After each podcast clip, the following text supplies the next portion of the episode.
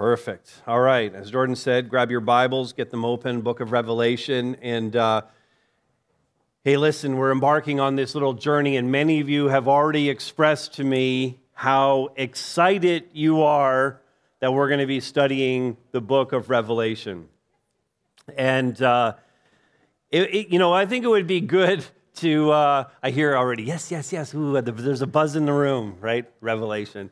And I think it'd be good to answer the question at the outset of this series like, like what is your motivation for wanting to study this book? So, you know, why you're so excited to study this book? What's your motivation behind that excitement? Because it is possible to be wrongly motivated when approaching the book of Revelation.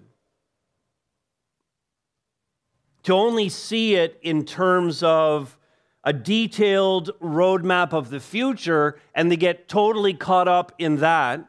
Or it's also possible to come to the visions and to impose our own desires, our own feelings, our own expectations onto the visions that we're going to be studying. And so the safest approach, the safest approach is to let the scriptures themselves dictate the terms of engagement. Does that make sense? Let the scriptures dictate the terms of engagement and to ask the question, which is a basic question in the study of God's word why was this book given to us? Why are we given the book of Revelation?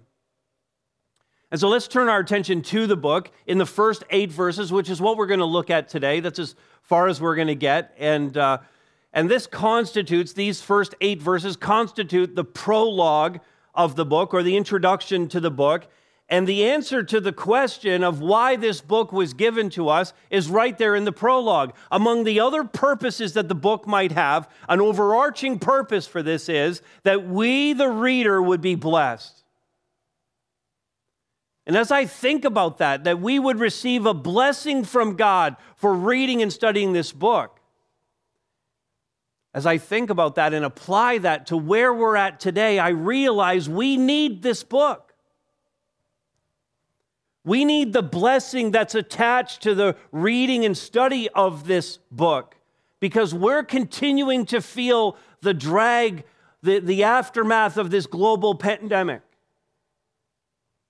We need it as we watch war erupt in Europe. We need it as the economy roils under the weight of everything that's going on in the world. We need it because our politics seem more fragile than ever.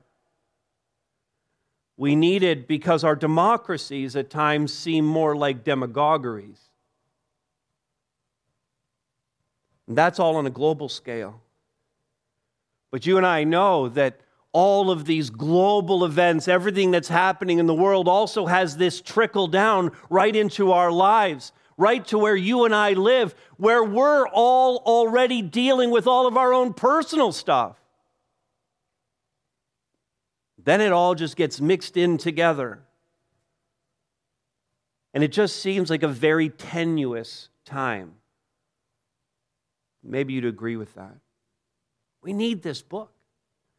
We need revelation. We need the blessing that's attached to it. We need it for the very same reason the first century Christians needed it.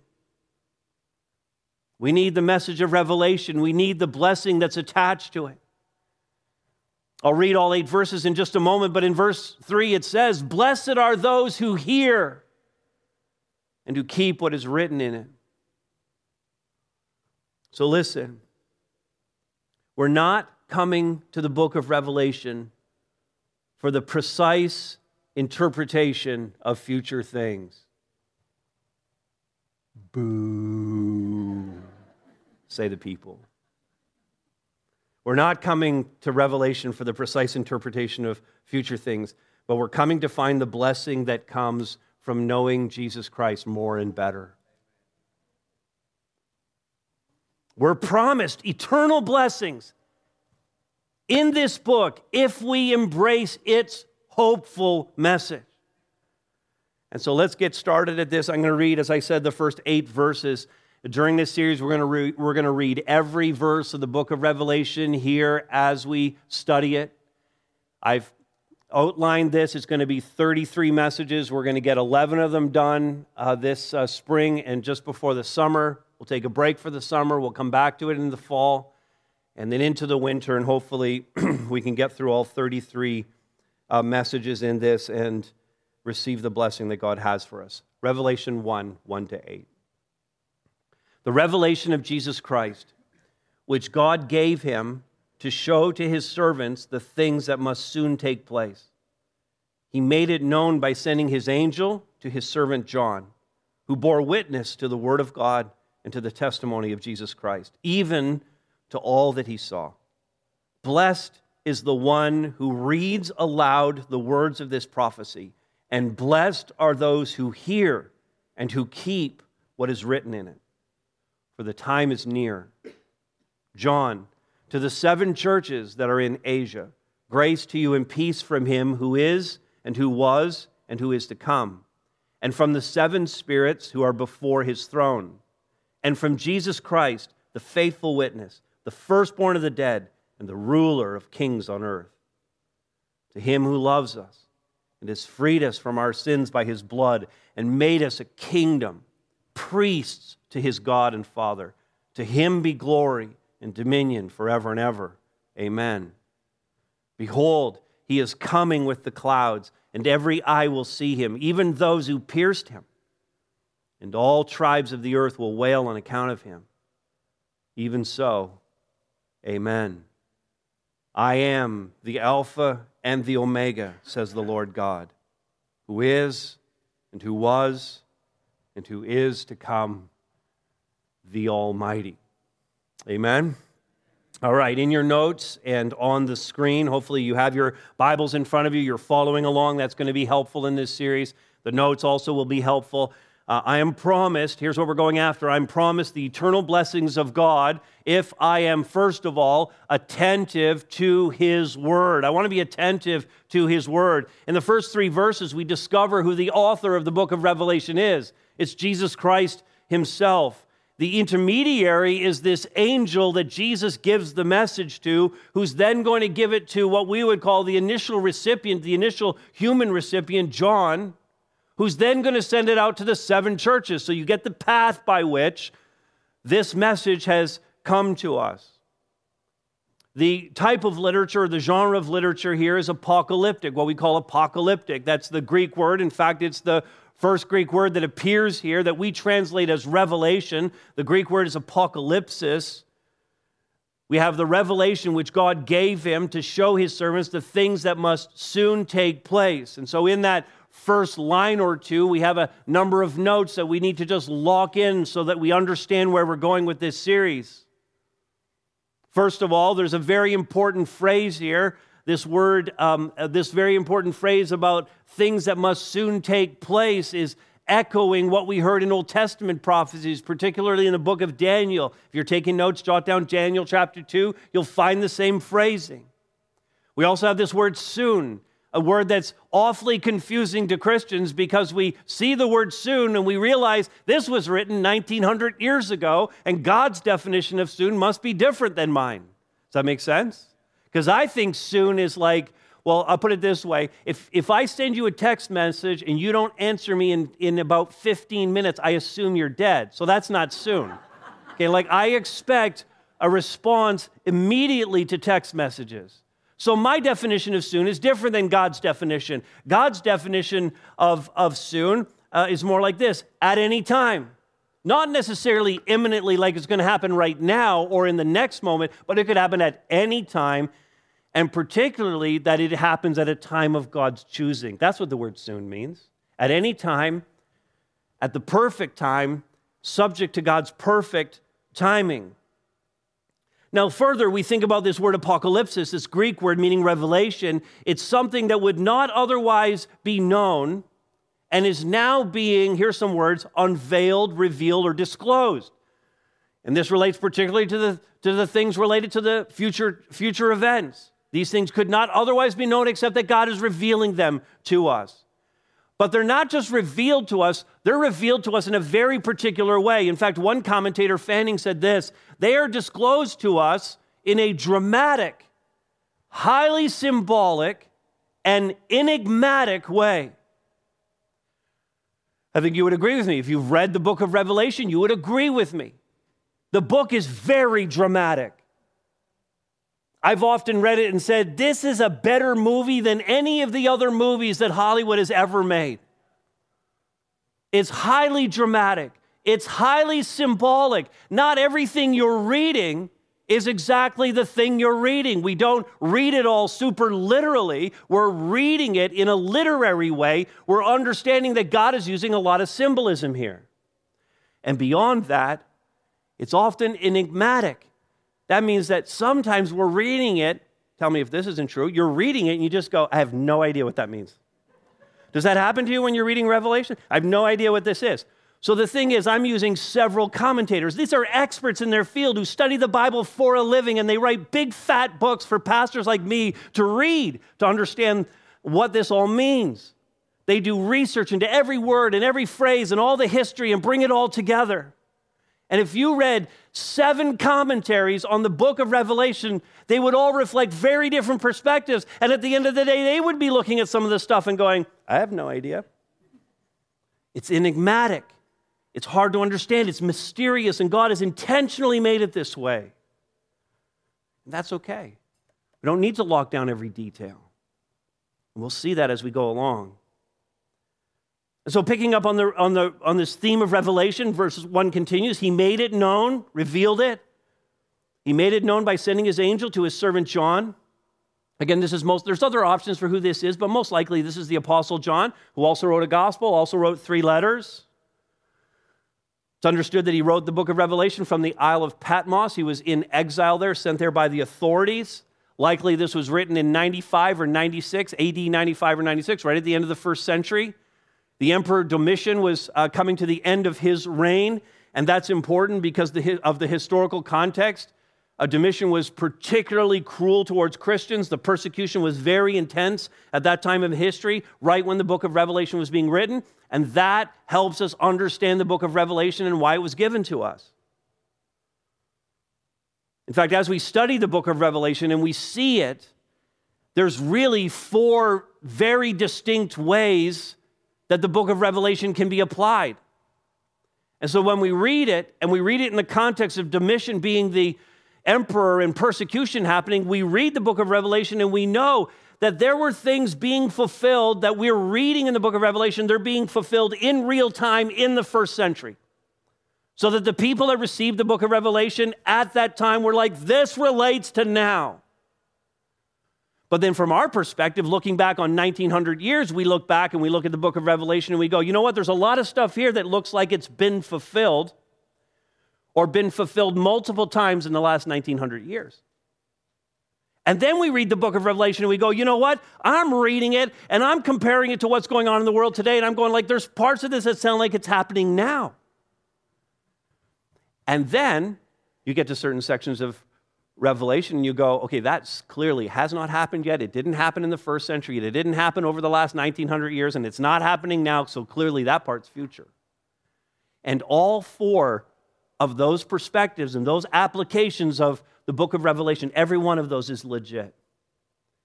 Every one of those is in play. All right, back to John for a second. I'm trying to give you some of the background to the book here. John John is then described, verse 2, listen to this, as one who bore witness to the word of God and to the testimony of Jesus Christ, even to all that he saw. So he's the messenger. He's relating only what he saw from Jesus himself through the angel. Very common for John. You see, you see him here referring to himself in the third person. He does that in the gospel as well. Very common for John. And then he says this in verse 3 Blessed is the one, blessed is the one, this can be you you can be the one, I can be the one. Blessed is the one who reads aloud the words of this prophecy. How awesome would it be if just in our homes this week we just started reading Revelation out loud uh, after, after dinner? We got together in our living rooms and family rooms and just read the book of Revelation aloud. What if we had a plan to just read that aloud in our homes? Why wouldn't you? And there's a blessing attached to that. Why wouldn't you do that this week? Blessed is the one who reads aloud the words of this prophecy, and blessed are those who hear. You're hearing right now. So that's awesome. There's a blessing attached to that, but not just here, following along here, not just here, but who keep. If you got a pen in your hand and you're uh, writing in your Bibles, you need to highlight both of these phrases. It's, it's those who hear and those who keep. It's not just one, it has to be both of these. If you have your electronic Bible open, there's a way to highlight those two phrases. We have to, we have to hear and keep what is written in it, in this revealing, in this revelation. For the time is near. Could happen any time according to God's perfect timing. And so, so much depends on, on this point right here that the blessing spoken of is dependent on hearing and keeping. So I'm going to ask you the question Are you attentive to His Word? I mean, attentive to it. I mean, really listening to it, not just to check the box, not just to say you did it, not just to endure the next little bit of this so you can get out, not to just say you were here, but to have it transform your life. What a tragedy it is when we come to this place and make the effort to be here, to spend this hour or so together, and then walk out having heard the word of God unchanged. What a tragedy. But what a greater tragedy it would be if we went through 33 messages of this and we get to sometime next winter, Lord willing, and we've finished the entire book and nothing at all has changed about any of our lives. What a tragedy that would be. And what we're leaving on the table is exactly what the word promises us here. If we hear the book of Revelation and we believe it and we live it out, we apply it to our lives, there's blessing attached to that. Why would we leave that on the table without receiving it? And so we're coming to this to be attentive to the Word of God so that we receive the blessing from Him and not to satisfy some need we have to know the future. It's not the primary intent of the book, it's to live more fully for Christ. It's to, it's to be as John was. He's described here as a, as a witness to the word, a witness to the word of God and to the testimony of Jesus Christ. So, does, that describe you? Do people think of you as, as a witness to the word of God? Do people think of you as a testimony of Jesus Christ? Is that how the people in your life see you? Is that how you live? Not, not just your words, but how you live your life. Is it transforming you? You know, I said that when the revelation was delivered to the first century recipients, they saw, as, saw it as applicable to them at the time. It wasn't just all future and they're waiting for it'll Just tuck that book at the end of the Bible and, and someday that's going to happen, but it's not really applying to us today. They didn't see it that way at all. And nor should we. Because in this book is a call to deeper devotion to Christ and to his kingdom. And, and by the way, that's true no matter how you interpret the book. The first five, the first five chapters of Revelation are a breeze to, to, to interpret, to preach. But by the time we get to chapter six, all bets are off. That's when it gets crazy. Chapter 6 through 16, you can include 17 to 20 if you want, but that's where you start to see well, I kind of believe it's this, and I kind of believe it's this, and I kind of believe it's that way. And when we get to chapter six, I'll deal with some of that and kind of lay down some of the ground, groundwork for how other good, faithful Christian people interpret this stuff. But here's the thing no matter what your perspective is on chapters six and, and following, doesn't matter what your perspective is, everybody acknowledges, everybody who loves Jesus and preaches this book acknowledges this is about knowing Jesus Christ more and better. This is about living for Him more fully. We all agree. no matter how you interpret the book. And in fact, Alan Bandy wrote a, a great little article called Views of the Millennium, and this was on the TGC website. And he said this when studying Revelation and eschatology, which is the study of last things, it is all too easy, he says, to lose sight of the call of Christ in Revelation, which is to live victoriously as overcomers of sin, the world, the devil, and to remain faithful to him at all costs because he will make all things right in the end. Whatever view one thinks best reflects the teaching of Scripture, it must always be kept in mind that Scripture always presents the doctrine of last things as a motivation for faithful living, not so your interest in future things can be satisfied. It's all about faithful living. And faithful living, this is the awesome part Faithful living always results in the blessing of God. That's what we're going after. We want to be blessed of God in this way. In this way. I hope you want that too. And so I feel like that's a whole sermon right there, but I got some more points. So here's the second one. I'm promised eternal blessings of God if I'm attentive to his word and also if I am adoring, adoring of his son. Now, when you read Revelation, you come to the, rev, the, the realization as you're working through it, you're coming to a realization that this book is 100% about Jesus. It's 100% about Jesus Christ. I was talking to a staff person this week, one of my team members, and, and I, I said to them, I said, you know, the book of Revelation is like 100% about Jesus, and it's like 0% about me and you. 0% about you and me. And, and he said back to me, he says, in fact, the book of Revelation is probably 101% about Jesus Christ. And that's absolutely true. Every page speaks of him. And even as we talk about receiving the blessing, and we're kind of setting this message up and saying, hey, the reason why you want to read and study Revelation and live this out is because you're going to get a blessing on it, uh, out of it. And that kind of sounds a bit self serving. Okay, I'm going to come to it so I get a blessing. But then you realize even the blessing comes from him. That there is no blessing apart from Jesus Christ pouring that blessing out on us. And so it's still always about who he is, it's always about what he's done. It's not about what we do to get what. It still always only centers on him. And so look at verse 4 now.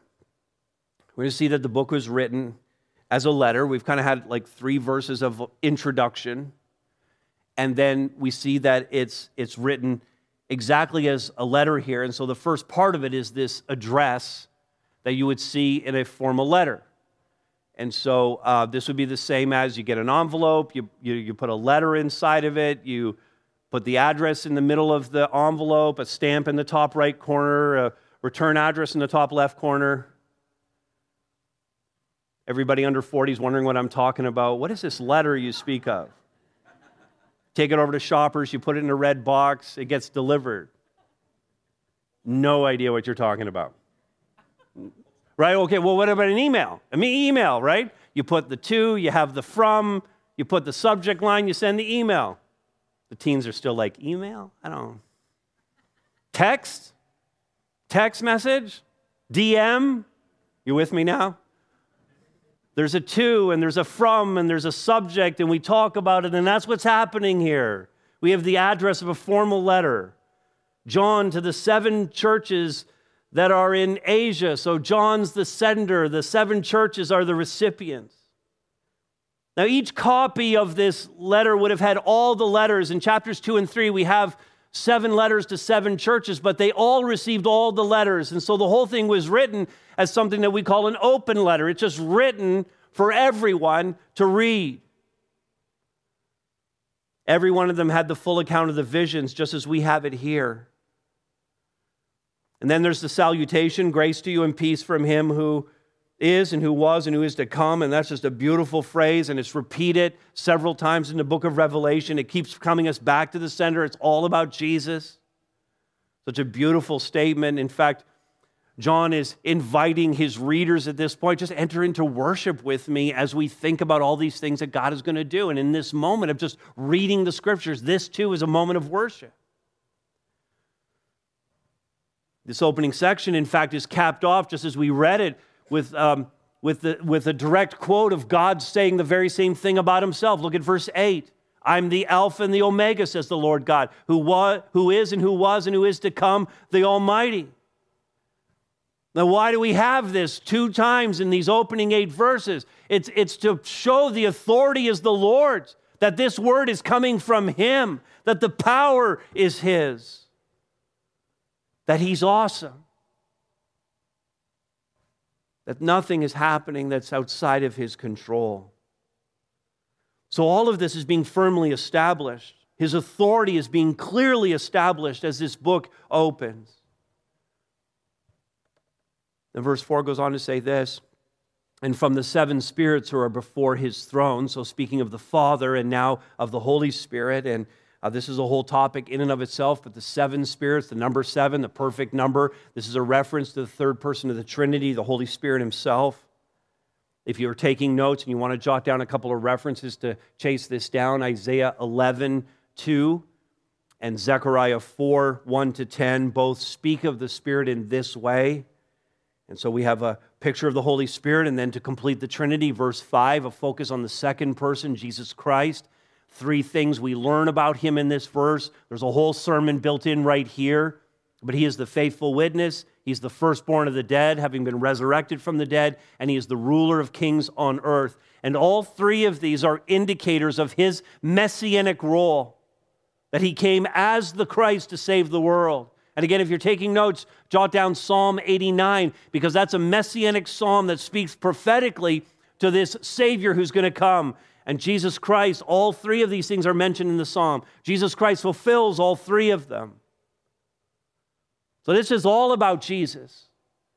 This is all about his mission as Messiah in the world. And all of it compels us to adore him.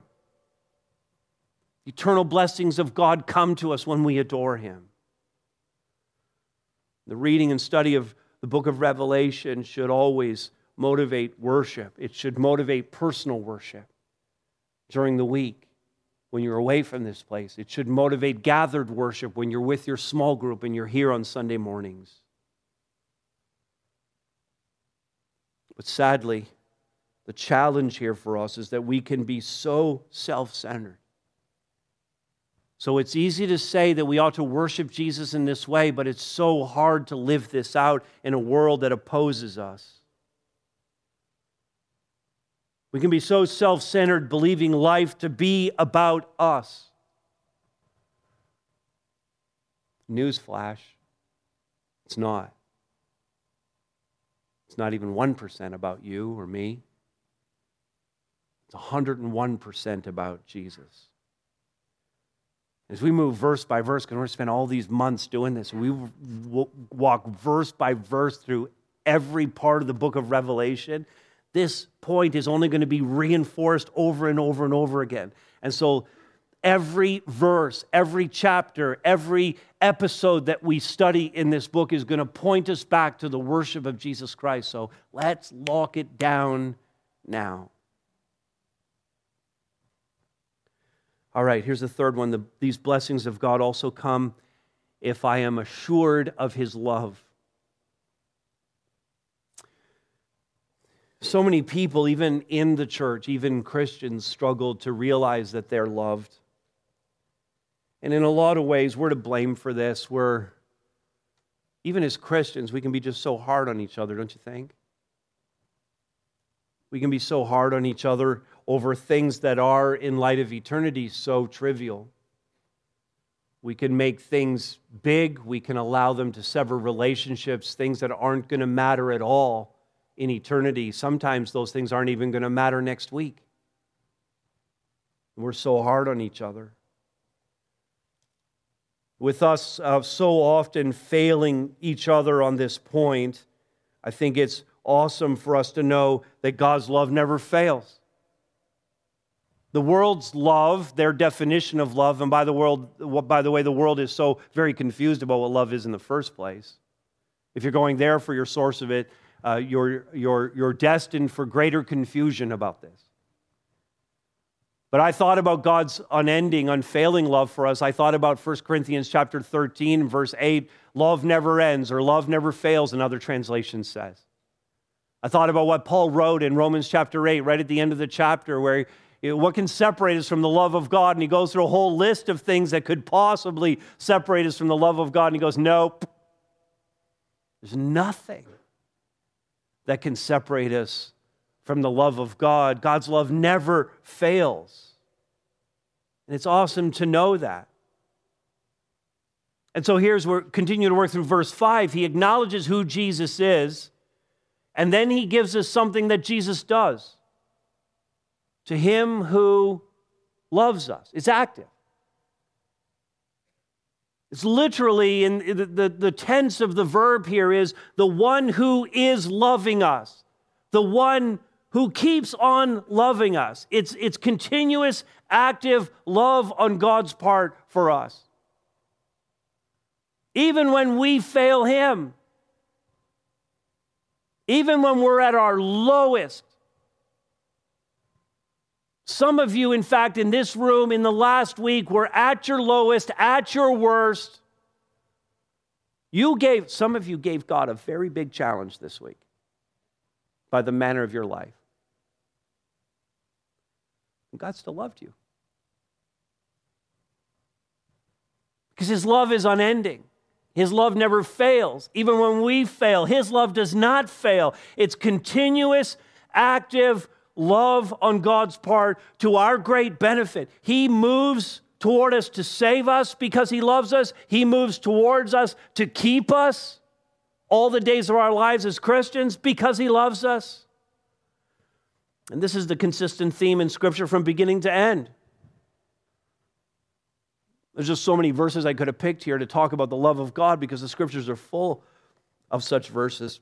But John, because the, revelation was given to John, we'll just stick with John. And in one of his letters, he said this 1 John 3 1. I love this. See, see, see what kind of love the Father has given to us?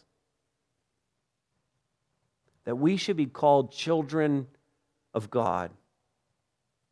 And so we are. I mean, that love, by definition, is a you don't deserve it, but I'm going to show it to you anyway. It's, it's an expression of fondness by God for us who are not really worthy of that. It's an expression of fondness that actually led him to sacrifice his own son. God so loved the world. We sang it earlier. It's a love that takes spiritual orphans, it's you and me, spiritual orphans, and makes them sons and daughters of the king. What a blessing. What a blessing God has given to us in loving us. A blessing that extends well past the nonsense of what the world offers extends well past the abject failures in our own human relationships. In the midst of all of that, we are assured of God's love. We end all of our services. If you've been around here for any length of time, you know we end every one of our services for, for more than 20 years now. We have ended all of our services with three words You are loved. I say we've been doing it faithfully for more than 20 years, but I think there are one or two services where someone tried to end the service without saying that, but no one left. I mean, you know about Pavlov's dogs, right? Well, Pavlov's dogs go to church here. And so if you don't say you are loved, nobody leaves. So that's really why we say it. no, really, really why we say it is because we need the reminder. Because when we say it again at the end of this service, when Jordan comes up here and says it to you, by the time we get out to the parking lot, we may have already forgotten it. We need the constant reminder of God's abundant, caring, unfailing love for us. And when we get that, we're going to be blessed people. All right, a couple more. Still with me?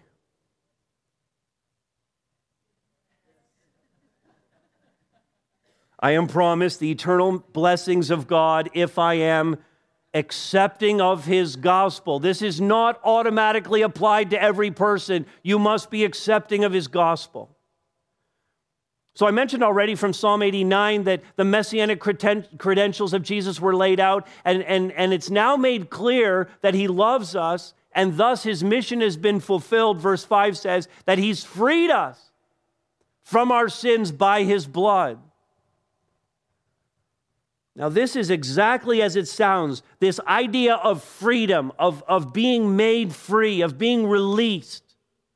This is a rich biblical, theologically packed metaphor that's found throughout Scripture. That as his true children, we were in fact not just orphans, but we were bound by our sin. That we were imprisoned by it, that we were condemned to die, forever separated from God as a result of our sin. But those chains, to follow the metaphor, those chains were loosed and the prison doors were flung open and we walked free. In that moment, that we, by faith alone, accepted the free gift of salvation that was purchased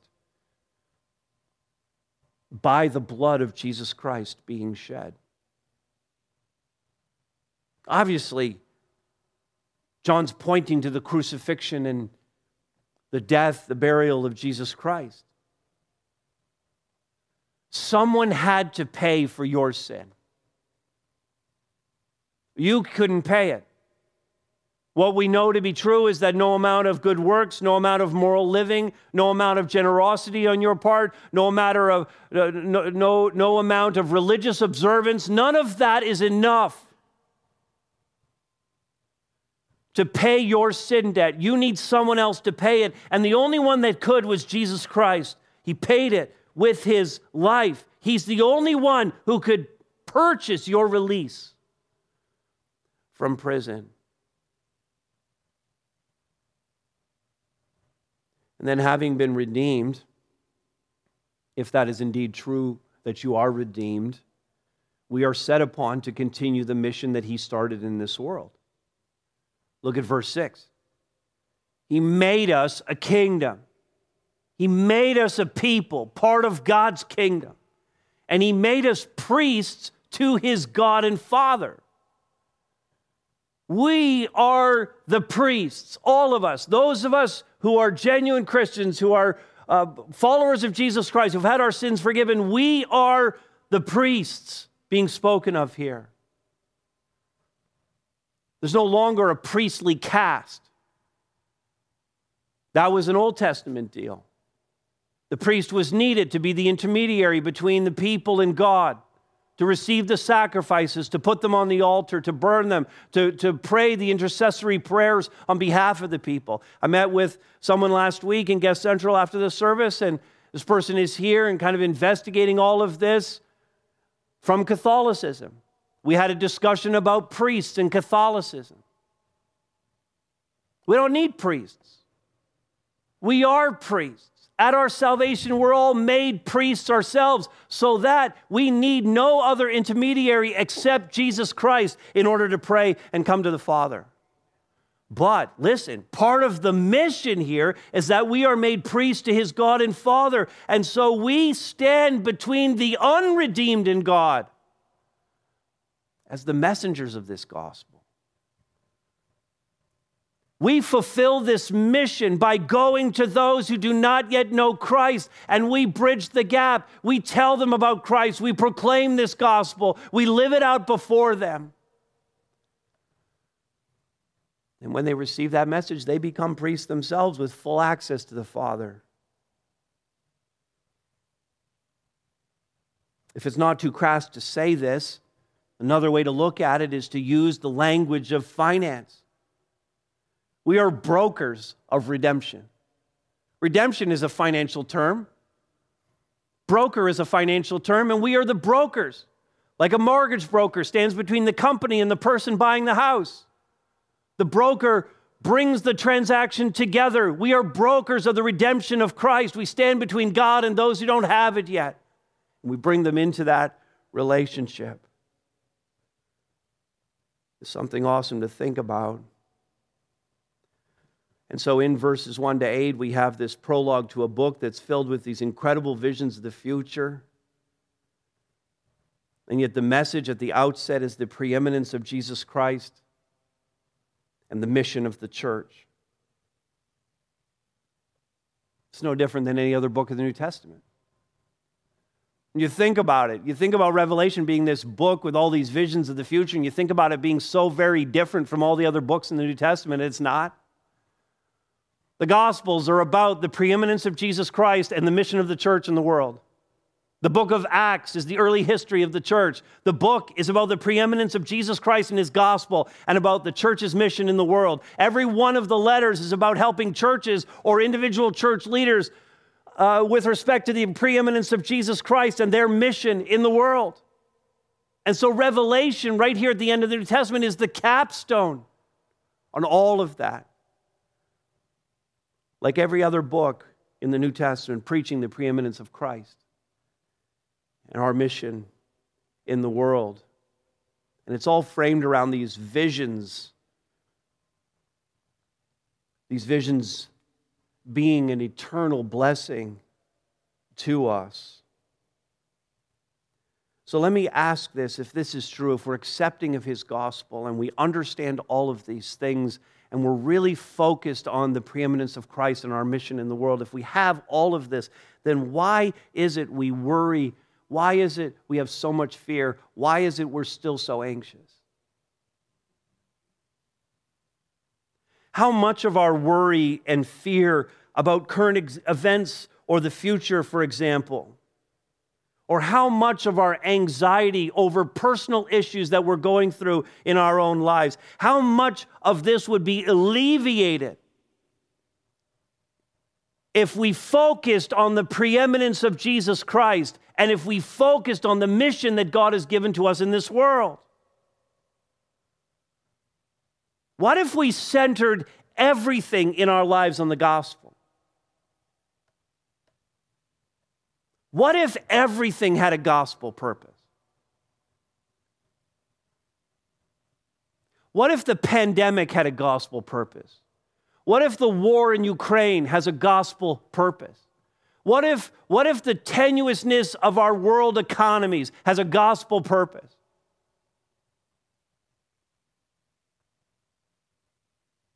What if the cancer your family is battling together, your loved one, has a gospel purpose. Or the fact that you lost your job.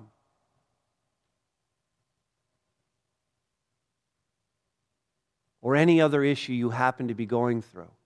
The financial stress you're under. The challenges your kids are facing in school.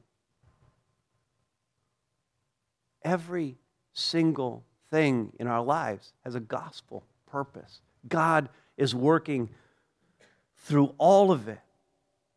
And we need not be fearful or worried or anxious about any part of it. John Frame said this So far as I can see, every Bible passage about the return of Christ is written for a practical purpose not to help us develop a theory of history. We could add the future there. Not to help us develop a theory of the history or future, but to motivate our obedience. Every passage about the coming of Christ motivates our obedience. And that obedience speaks, he speaks of, plays out in the Christian's pursuit of personal holiness, how we live our lives, and in our witness and care for the world, because obedience always precedes blessing. Obedience always precedes blessing. Now, I need to pause and just say for a moment, because this is about accepting the gospel. And if you're not yet a follower of Jesus Christ, you've not yet confessed, not yet had your sins forgiven, you're still in that prison of sin, then it starts with you accepting the gospel, acknowledging that you're gripped by sin acknowledging that you can't do anything about that, and acknowledge that, uh, acknowledging that Jesus Christ is the only one who can. That he gave his life to pay your sin debt. And simply by calling out to him in faith, Now, with any works or anything you think you can bring to the table, just acknowledging you can't bring anything to the table. Just come to Him in faith and believe. And when all of this happens, notice when, when, when people are coming to Christ, when they're confessing their sin, when they're believing in Jesus, when they're living their lives for Him, when everything in their lives is about the gospel and centered on the gospel, when all of this happens, verse 6 to Him be glory and dominion forever and ever. Amen. God gets the glory for all of it, which is so awesome. He gets the glory because he does the saving. He gets the glory because he does the keeping. He gets the glory because he does the blessing. He gets the glory because he fulfilled the mission. And we receive the blessing because by faith we've chosen to obey him. All right, one more. I am promised the eternal blessings of God if I am awaiting his coming. Now, at the end of the day, this is what the book of Revelation is about. John presents the theme of, of the book right here at the end of the prologue. Verse 7 is critical to this. You should highlight this verse, underline it in your Bible. Behold, he says, Behold, literally, indeed, this is an emphatic word. Indeed, he is coming with the clouds. This is like this incredible anticipation that we have as Christians. And so, does your life say, again, I'm asking the question, but does your life say, would you wear the t shirt, I'm waiting for Jesus? I'm waiting for Jesus. I'm, I'm all in on his return. Or does your life say something different than that?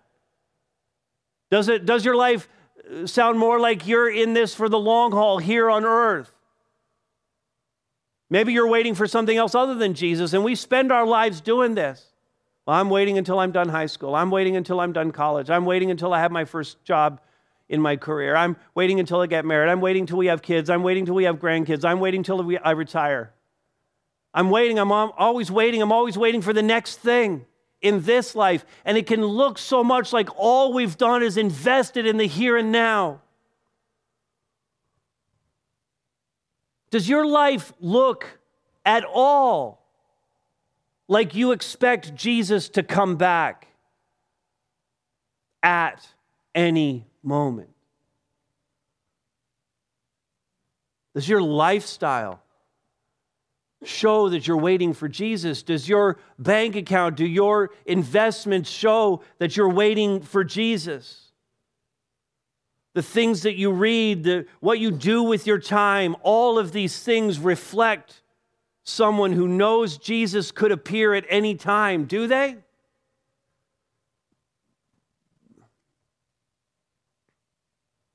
Recall what it said in verse 1 the word soon, at any time, subject to God's perfect timing. Are you waiting for Jesus? Because notice when it does happen, every eye, look at verse 7, every eye will see him. Again, a key phrase, if you're taking notes, uh, Daniel 7, Zechariah 12, two Old Testament passages that use the same phrasing. All of this comes from there. Matthew 24, Jesus' prophetic passage in the gospel a very clear reference to final judgment of those who have carried out evil in the world. Every eye will see him. Vindication for those who have suffered injustice. If you have suffered injustice in this world, please know you may not receive, it may not be possible for you to receive vindication on this side of eternity, but you will be vindicated. God will restore all justice. In fact, this is a very prominent theme in the book of Revelation. He goes on to say, even those, every eye will see him, even those who pierced him. Even those who pierced him. And because this is now a global, this is a global application of these things, everyone's included in this. When these prophecies were first spoken in Daniel 7 and in Zechariah 12, they had application to Israel. And now we see that these applications are beyond the Jews, beyond Israel, to all the Gentile nations, to all of us. This was always God's plan was to reach the Gentiles, to reach the world. So when John writes here, it, has a global application. Even those who pierced him, he means not just the religious leaders who orchestrated Jesus' arrest. He means not just the Romans who carried out his execution, but he means all people who have sinned, anyone who has compelled Jesus to shed his blood. And so he means you. You pierced him. He means me. I pierced him. I called for Jesus to be crucified. I was in the crowd. I pressed the crown of thorns into his brow. I mocked him for his claim to be a king. I wielded the whip. I broke open his flesh. I taunted him as he carried the cross to Golgotha. I caused his blood to flow. I drove the nails into his hands and into his feet. And I thrust the sword into his side. I pierced him. You pierced him. And unless you and I grasp the full weight of that, unless we grasp the full weight of what we've done to Christ, I doubt very seriously that we'll be awaiting his return, that we'll have this kind of anticipation inside of us. We must have this. Our whole life should look like one grand anticipation, a waiting of his coming. And in fact, we should want it so much, and we should be so aware of what we've done to him and how he's just continually showed his love for us. We should so want to see our Savior that we would be willing to give up anything for it. No, I mean it. Anything. Everything that is most precious to us because He is most precious of all. I should be willing to give up every dollar I have, every possession I own to see Jesus. I should be willing to sacrifice my own health, even my own life.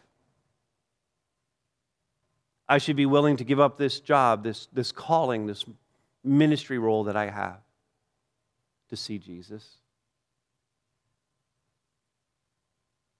I should be willing to give up every friend.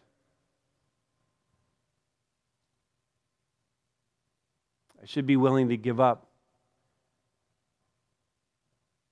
my children my grandchildren, give up my wife to see Jesus. Everything that's most precious to me. No one should take for granted what Jesus has done. When we truly think about it, we should be shattered by it that we pierced him. We should be shattered by the impact of his sacrifice. In fact, verse 7 goes on to say that all the tribes of the earth, everyone on earth, will wail.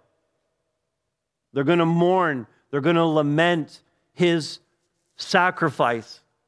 They're going to lament on account of him, on account of the lengths that he had to go in order to save us. What we're seeing pictured here is godly sorrow. It's the fruit of true repentance. It, it's, it's what happens when we are truly repentant over our sin. And a truly repentant person is willing to give up anything for Jesus. They're willing to give up everything for him because they can't wait to see him face to face. I hope that's you. I hope you stand to receive the blessing that comes from awaiting his return. Well, the prologue ends with a, an exclamation, a let's get it done exclamation, even so, amen. So shall it be. We're going to hear the very same phrase at the end in chapter 22, verse 20 even so, come, Lord Jesus. And ultimately, it is this promise of Jesus' visible return that keeps us persevering, that keeps us on mission in the midst of a world that's very much in turmoil. And so let me come back to this again. Does your life say, I'm waiting for Jesus? I'm all in on Jesus' return. You and I are promised the eternal blessings of God in this book of Revelation. Let's seek after that blessing. Amen. Amen. Let me pray for us.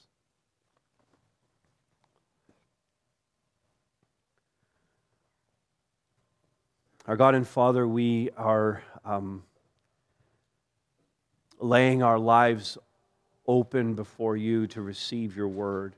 God, again, what a tragedy it would be if we would have come here today and heard your word and not been changed. So, God, I pray that you would continue that process of transforming us. And specifically, God, that we would be anticipating your coming, your son's coming, with such eagerness that it would completely transform everything about our lives. And God, I pray for those who have not yet, in faith, reached out to you for the forgiveness of their sins. And I pray, God, that today would be their day. That whether they're watching in the live stream or here in the room, God, it wouldn't move a muscle until they've called out to you in faith. And so, Father, thank you for your patience with us, your long suffering. Thank you for your unfailing love toward us. God, as we continue to study this book, God, I pray you would just shred us. Help us to see that it's only about you. We pray this in the name of our Savior, Jesus Christ.